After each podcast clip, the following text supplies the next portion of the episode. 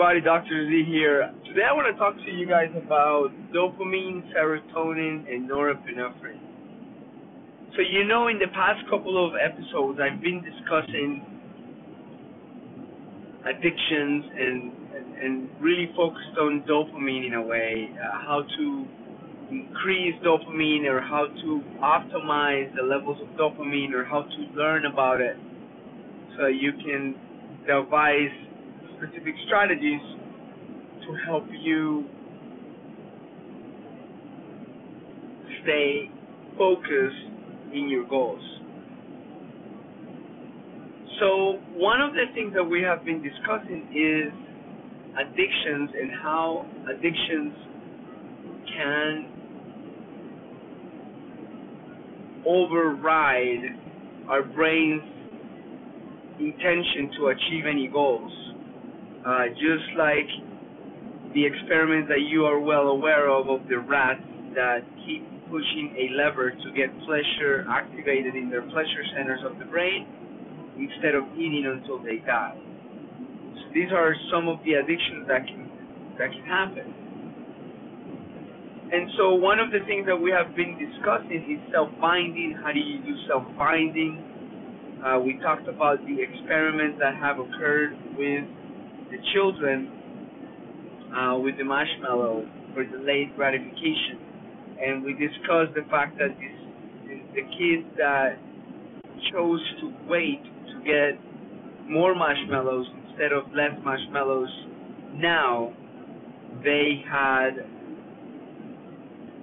greater markers of success, I guess, in their futures. And so there are videos of these kids that they are putting their heads down. They are, some of them are even petting the marshmallows. So they are doing different things, and, and these different things are called self-binding. methods that we can use to be able to distract our brains from this immediate gratification, which definitely has value uh, because it, it can lead to more valuable results. And we talked about sacrificing, and that the word sacrifice doesn't mean just giving up something, it means actually giving up something for something better. And so a lot of times, then, we talked about dignity and the dignity that can come from being able to achieve that and to realize that we have that inner legislation, that we have that inner legislation. Uh, Kant was, K-N-T was a, um, a philosopher, a German philosopher that wrote about this, and he said that whenever we realize that we have this inner legislation, he called it, this ability to understand that we have the ability to make these rules inside of ourselves, and then make choices then that the natural part of ourselves, the lizard brain in a way, respects the other part of our brain, the more moral part of our brain, or, or, or of ourselves, leading to more integrity and dignity. Dignity is in a way self-respect and self-reverence. And so, in a way, it's interesting to to to see that sometimes when we talk about addictions and once people over overcome addictions, sometimes pain is involved with it, some sort of pain, you know, shouldering past traumas or shouldering uh, current pain or being able to feel that pain. And actually, interestingly enough, there is people who actually use this embracing pain as a way of being able to overcome addictions. And so Dr. Anna Lembke, who's a psychiatrist at Stanford University, uh, wrote a book that I've been mentioning in my couple of past, past podcasts. Uh, it's called Dopamine Nation, and it's an awesome book. I recommend it. It's great.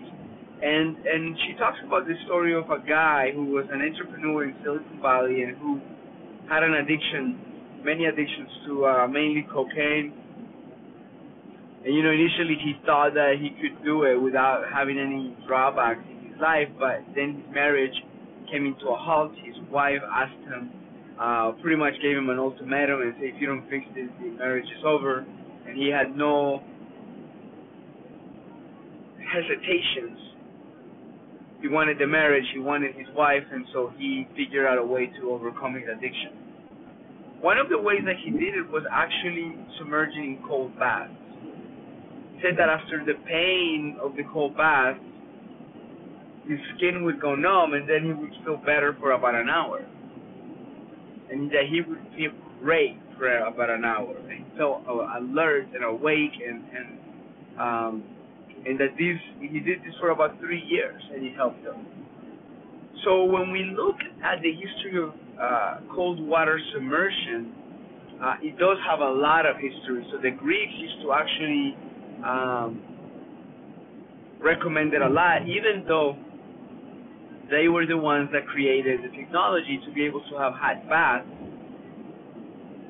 Most people, uh, most Greeks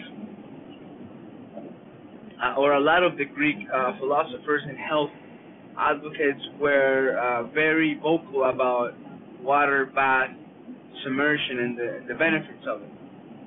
And then, you know, if you fast forward a little bit more into time, there was a German farmer, and his name was Vincent Fritz. Uh, and you know, for those of you who know German, I'm probably butchering that name uh, but please forgive my uh, lack of German skills.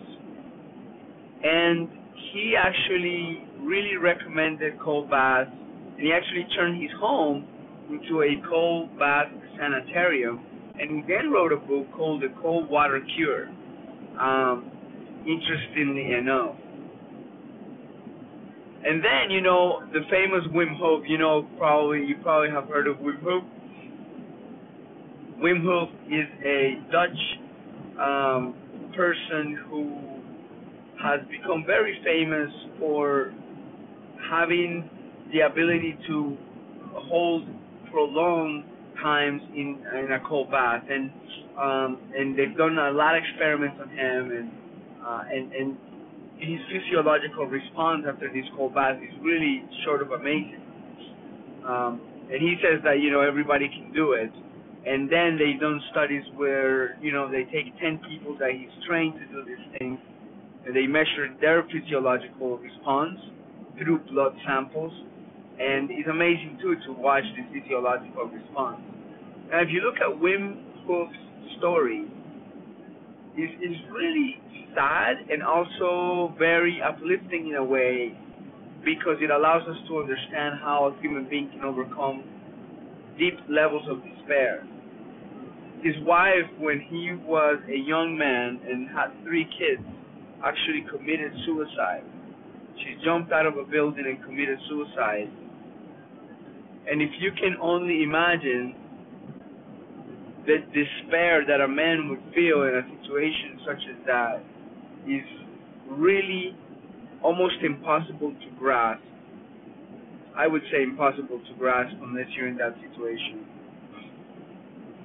And he says that the only thing that was able to help him, you know, he lived in Amsterdam at the time, and he didn't really know what to do with all of these, uh, with this despair and the level of sadness that he felt. And of course, he had to keep going because he had to raise his kids. So what he ended up doing was he ended up submerging himself in the cold water in Amsterdam.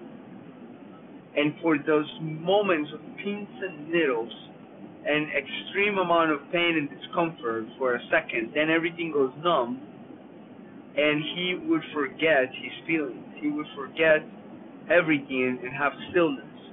And so then he started doing this for longer periods of time, and that's where Wim Hof began. And it all came for a a necessity to be able to deal with emotions, to deal with the levels of despair that he was dealing with with such a tragedy